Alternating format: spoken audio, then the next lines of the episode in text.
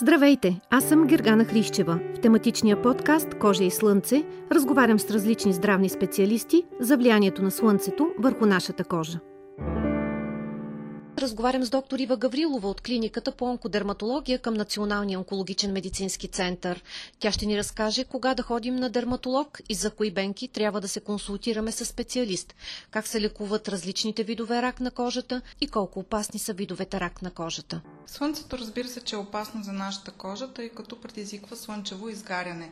Класическата форма на слънчево изгаряне е такава, каквато я помним от деца, зачервяване, сърбеж с болки, мехури и в последствие обелване на кожата е най-вредното, което може да ни се случи. За да се пазим от а, такива неща, трябва да спазваме няколко правила, като за начало излагането на слънце трябва да бъде в ранните часове на сутринта до десет-единайсет часа и след четири часа. Когато слънцето е много силно, дори под чадър не е уместно да се седи. Чадъра, предпазни средства като шапки, слънчеви очила са полезни, но те не предпазват от слънчево изгаряне. Същото важи и за фланелките, независимо, че не има такива, които са с ю ви защита. Затова най-добрият вариант е да бъдем добре намазани с слънцезащитен фактор, висок, като най-високи е петдесет плюс, за това ще, допълнително ще поговорим. В подходящите часове, всеки път, когато влизаме в морето, да се пренамазваме, след като излизаме от морето също и да внимаваме, почне ли да се зачервява кожата, това е ясен сигнал, че може да се получи слънчево изгаряне. Когато обаче е лято и се разсъблечем, много често изведнъж забелязваме новопоявили се бемки или стари бемки, които са променили формата си. Всъщност какво трябва да направим тогава, ако нещо ни притесни? Много четем, разбира се, за рака на кожата. Веднага ли трябва да потърсим специалист или най-напред да се обърнем към личния лекар? Това, което ни прави впечатление по кожата ни, от пигментно петно до бемка, може да бъде наистина основание за притеснение, може да бъде една банална луничка, кератоза, или пигментно петно, което в рамките на летния сезон се подсилва, след което избледнява. Тоест, охарактеризирането на кожния статус се случва от дерматолог. Той е човека, който трябва да ни каже кои бемки са опасни, кои могат да бъдат по-неглижирани и колко често трябва да се преглеждаме. Затова е хубаво, когато едно дете израства и видиме по неговата кожа, че се появяват бемки, с една скоба уточнение, че бемките се появяват до зряла възраст, също така и при бременността. Това не е повод за притеснение, но при подрастващите е хубаво да има един базисен преглед, особено при децата, които са с много светла кожа, светла коса, светли очи, това са най-рисковите фенотипи. Е хубаво да има един базисен преглед. Когато знаем какъв е статуса на кожата, оттам нататък дерматолога обучава пациента как да си обръща внимание, колко често да се преглежда и кои бемки са притеснителни или не. Знаем Какво значи статуса на кожата? Статуса на кожата означава наличните петна пигментни по нея, кои са опасни, кои не са. Това е медицински термин, който може би неоснователно използвах, но идеята е дерматолог да се изкаже и да ни обърне внимание, кое да проследяваме с повишено внимание и кое не. На колко години може да го направим това на детето, като казвате? Ако в един момент забележим, че бемчиците стават повече. В хода на израстването на едно дете е нормално да се образуват пигментни петна и бемки по кожата, но има деца, които се раждат с родилни петна, бемки с голям размер. Те трябва непосредствено след раждане да бъдат консултирани. Разбира се, това става по препоръка на педиатър. Когато едно дете е в подрастваща възраст, забележим пигментни петна, особено които са наравно с кожата, с неравни контури, е хубаво да се направи един базисен преглед при дерматолог. Нямаме възраст за този преглед. Когато забележи родителя нещо такова, е хубаво той да бъде изяснен. Оттам нататък вече в хода на израстването на детето и в хода на съзряването на един индивид, ние вече знаем какво да следим и на какво да обръщаме внимание. Съответно, няма как да се получи изненадата, когато лятото сме по-разсъблечени, да видим нещо ново, променило се. Когато човек познава кожата си, бил е на лекар и знае дали е опасно някакво образование по нея, трябва ли да се проследява или не, то тогава нямаме изненади от новопоявили се бемки. Има ли разлика между пигментно петно и бемка? Разбира се, пигментното петно може да бъде една пигментация, която да се е появила от натрупване на меланин в кожата вследствие на почерняване или изгаряне. Може да бъде луничка, може да бъде възрастова кератоза. Това са едни по-тъмно отцветяване, отцветяване на кожата, които са тип стареене на кожата, абсолютно неопасни и безобидни, но твърде често с по-големи размери. Всичко това, което изброих, се вижда от пациента и предизвиква страх. Истинската опасна бемка е наравно с кожата, с определена пигментация. Обикновено не са релефни, да, с неясен контур, но все пак рака на кожата или потенциално опасните образования, които могат да предизвикат рак на кожата, могат да имат най-различен вид. Затова нека дерматолога е този, който да сигнализира кое е опасно и кое не. Тогава отиваме при личния лекар с искане за направление за онкодерматолог, така ли? По принцип би могло да бъде по този начин, или личният лекар е хубаво да познава пациентите си и да насочи към преглед при дерматолог. Дерматолозите са най-разпространения специалист в общоболничната помощ, който може да диагностицира потенциално опасни бемки, може да извършва тези рутинни прегледи два пъти годишно, не е задължително да бъдат при онкодерматолог, може и дерматолог да ги извършва, разбира се, и когато има съмнение за промяна в бемка, което налага консултация по-специализирана, вече е редно да бъде видяна от онколог или онкодерматолог. Какви изследвания се правят, ако трябва да се установи дали бемката е опасна, дали може да е рак на кожата? Искам да внеса една яснота какво наричаме рак на кожата, тъй като това е много сборно понятие. Не всяко образование на кожата е типичен рак. Рак бих казала, че е два вида, най-общо казано. Единият е възрастово обусловен на пациенти, които са над шейсет годишна възраст, най-често представлява локално разраняване, което е безболезнено, т.е. раничка, която бавно нараства, не сърби, не боли и в един момент придобива малко по-големи размери, тогава пациентите отиват на лекар. Този тип рак на кожата се нарича карцином. Тези карциноми са по-безобидния вариант за рак на кожата, тъй като те не дават разсейки или поне в много редки случаи и не са опасни като нещо, което пряко застрашава здравето. Но са злокачествени. Те са злокачествени и подхода към тях трябва да бъде като към злокачествен тумор. Бавно нарастващи локални тумори, които трябва да бъдат лекувани. Основното им лечение е оперативното, затова то не трябва да бъде забавено. Този тип кожен карцином има две разновидности. Те се определят от патолога, виждат се на ниво вече препарат и микроскоп. Казва се базоцелуларен и спиноцелуларен карцином. И при двете лечението е оперативно, когато то е направено с мисъл за такъв тип тумор, радикално, т.е. в здраво, по правилата на хирургията. След това няма опасност за пациента и той остава само на проследяване. Но това е при възрастните хора. Те се проявяват най-често при възрастни хора в следствие на слънчевите изгаряния в ранна детска възраст, които кожата запаметява и натрупва във времето. Има и опасни, обаче.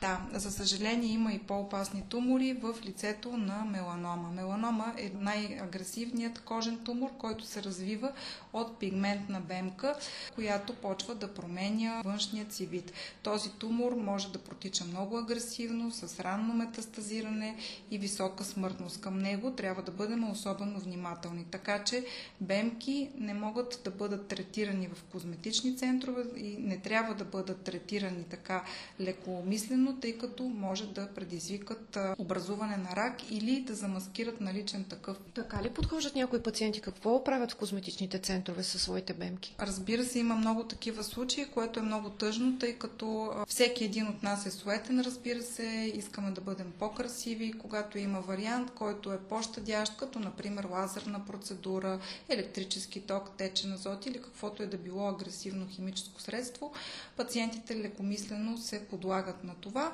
с цел бързо разкрасяване. Някой път се третират от козметици в козметични салони, се третират пигментни петна, които те не са сигурни точно с какъв произход са, това е без да е консултирано с дерматолог и в тази рубрика попадат, за съжаление, точно тези пациенти, при които един неразпознат кожен рак в най-лошия му вариант меланом, бива агресивно третиран с а, различни средства.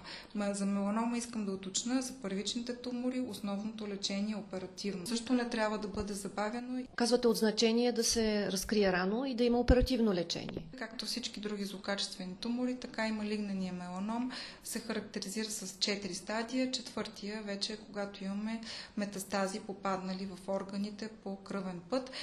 С най-благоприятна прогноза са пациентите, които са в първи клиничен стадий. Това са тумори с съвсем начална степен на израждане до определена дебелина. Това са специфики, с които мисля, че не трябва да изпадаме в детайли, да занимаваме аудиторията, но за да можем да бъдем излекувани и да имаме а, така едно спокойствие, дори с диагноза малигнен меланом, изключително важно е той да бъде хванат на време. Тоест да бъде оперирана една съмнителна бемка, точно когато е в началото на нейното израждане. Какво лечение се прилага обаче, ако по-късно е хваната? Това е един болезнен въпрос. Нашите усилия са насочени да можем да диагностираме пациентите, когато те са с начален тумор. Когато пациентът е забавен, дълго време туморът е седял, останал е неразпознат, то тогава стигаме вече в следващата фаза с метастазиране по лимфен път, ангажиране на лимфни възли.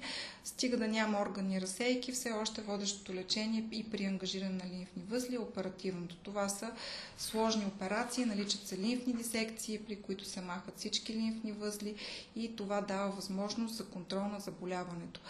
В двадесет и първи век има много иновативни лечения, които навлезаха при малигнения меланом, които дават възможност дори и след метастази в лимфните възли да осъществим един добър контрол. Химиотерапията в класическия и вид вече е остаряло схващане, що се отнася до малигнения меланом. Класическата химиотерапия с химически агенти при малигнения меланом има много малка успеваемост за контрол на заболяването. Иновативното лечение при пациенти, които имат разсейки вече, е два вида – таргетна терапия и имунотерапия. Определянето на лечението е съобразено с генетичен профил на тумора, който се определя от туморна тъкан.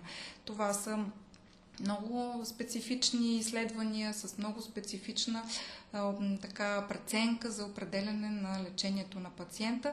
Таргетната терапия са молекули, които атакуват сигнални пътища. В имунотерапията това са антитела на имунна система, които най-общо казано по същия начин атакуват тумора. Това няма нищо общо с класическата химиотерапия. Това лечение с лекарства ли или отново е с вливане, примерно таргетната терапия? Таргетната терапия е под формата на таблетки, които се пият в домашни условия. Имунотерапия са вливания, които се правят в болнична обстановка. Прилага се в България много отдавна, имаме много схеми, по които работим и много добра успеваемост в подобряване и контрола на заболяването в неговия четвърти дисеминиран стадий. Също ли се поемат от здравната каса? Разбира се, те са реимбонсирани от здравна каса и се прилагат в цяла България по европейски стандарт. Повече за имунотерапията, ако може да обясните. Имунотерапията, най-общо казано, представляват антитела на имунната система, които се свързват с определени рецептори в тялото и предизвикват определена реакция. Това е при конкретни тумори, конкретна молекула, която въздейства на тумора и на неговите разсейки в тялото. Трудно ми е да го обясня разбираемо, но е иновативно лечение, което се използва не само при кожният меланом, при много други локализации в сферата на онкологията с много добра успеваемост. За това толкова се говори за имунотерапията, големи надежди се възлагат на нея при рака на белия дроб, на пикочен мехур и редица други. За това всички ние, които работим в сферата на онкологията, сме с големи очаквания. Отново са вливания, казахте. Да, те са вливания с определена цикличност, т.е. на определен период от време. Що се отнася до персонализираната медицина, това също е бъдещето на онкологията. Персонализирано означава да събереме съвкупност от белези, маркери, които са за конкретния човек с конкретното заболяване и да преценим в коя схема, какъв вид лечение би било най-подходящо за него, така че в неговия конкретен случай да се осъществи максимален контрол над заболяването.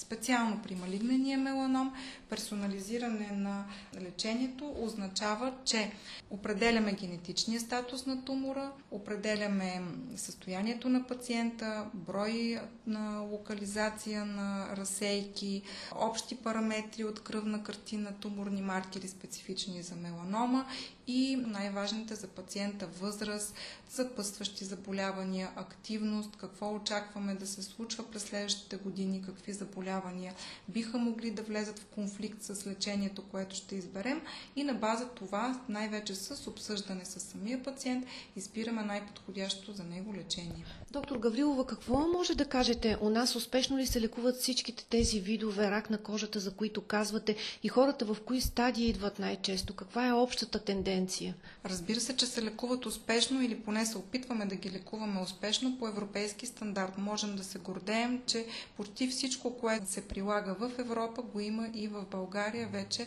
реимбунсирано. Сега, водещото лечение на туморите на кожата зависи от стадия, в който пациентите идват при специалист. Когато те са в първи стадии или начален втори стадии, т.е. само с първичен тумор, най-общо казано бемка, то тогава водещото лечение е оперативно. То трябва да бъде изпълнено от хора, които се занимават с това, знаят как да, как да го направят така, че да е максимално а, щадящо и а, а, контролиращо от към заболяването. От там нататък вече, когато имаме разсейки от заболяването в четвърти стадии, всички ние лекуваме по европейски стандарти. Както вече казах, има различни схеми. В кой стадии идват пациентите? За съжаление, пациентите все още идват в напреднали стадии, т.е. когато туморът е с голяма дебелина, изчаквано е, то това за нас е напреднал стадий, защото вероятността да се появят разсейки по лимфен път или по органи метастази в кратък срок, една-две-три години, е максимална. Така че изключително важно е пациентите да бъдат диагностицирани в начален етап на развитие на първичния тумор. Разбира се, идват и такива, които се дебютират направо с разсейки в органите при неразпознати първични тумори или в най-лошия вариант бемка или образование, което е третирано в козметичен център или отстранено оперативно, без да се изследва хистологично, т.е. под микроскоп, под патолог, останал неразпознат тумор и след време, след няколко години, когато пациента вече дори е забравил, че някога е отстранявал бемка, се получават метастази в органи, в лимфни възли в различна степен, които започват да се изясняват откъде са. Се установява, че пациент някъде е оперирал нещо, нещо е махнато, изобщо е неглижирана тази интервенция и най-вероятно това е причината да се достигне до такъв напреднал стадий. Също така искам да обърна внимание, все още върлува сред населението на схващането, че една бемка не трябва да се пипа, защото тя ще плъзне навсякъде, което може би се асоциира като представа, че ще направи разсейки или нещо подобно. До този извод се стига поради агресивността на малигнения меланом, при който твърде често, когато пациентите идват в напреднал стадий с а, така тумор, който е с напреднала дебелина, малко е скъсено времето до поява на лимфни или органни метастази, те асоциират началния момент на лечението си с а, поява на метастази. Искате да кажете, че когато ги установите, че те са за операция и този малигнен меланом е напреднал, хората отказват, за да не би да се получат разсейки, отказват оперативно лечение, страхуват се? Хората се страхуват по принцип, когато пациент идва за операция и след една-две години се появят разсейки, почват да си мислят, че това е вследствие, че са си оперирали бемката и ето нас, появили са се образования другаде. Не е така. Ако пациента дойде в начален стадий, когато бемката току-що е започнала да се променя, претърпяла е начални трансформации, то тогава ние имаме възможност за излекуване.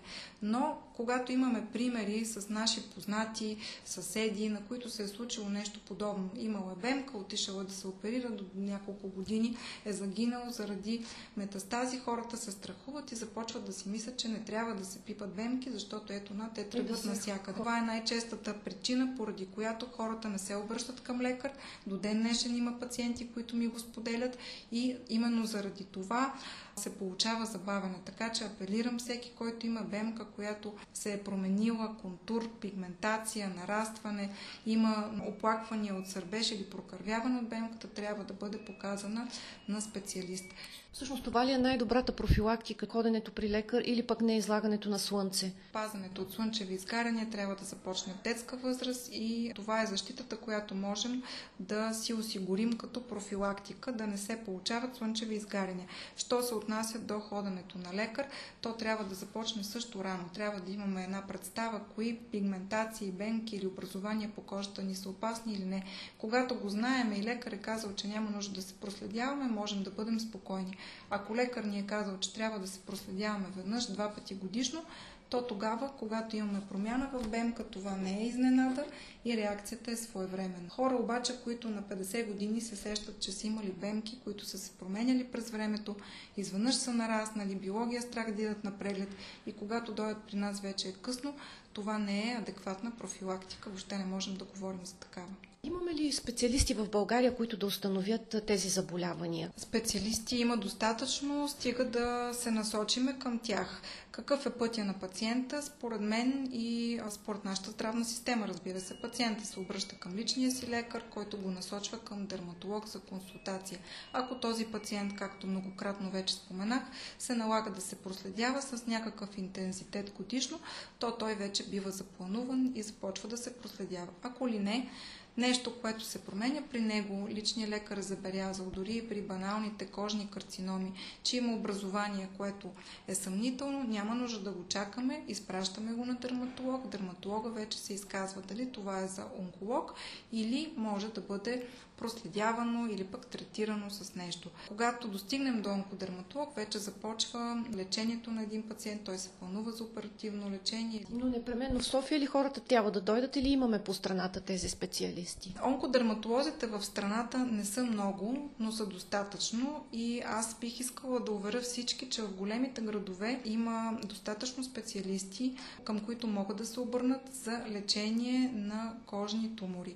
Тези специалисти са в рамките на онкологичната мрежа, във връзка са помежду си, всички ние контактуваме и споделяме навсякъде, може да бъде провеждано иновативно лечение на всеки един тумор. Бихте ли препоръчали ли към кои лекари като вас хората извън София могат да се обърнат, например? С удоволствие ще изброя имената на онкодерматолозите в най-големите градове, към които апелирам пациенти с съмнение за кожен тумор да бъдат насочвани и да бъдат консултирани.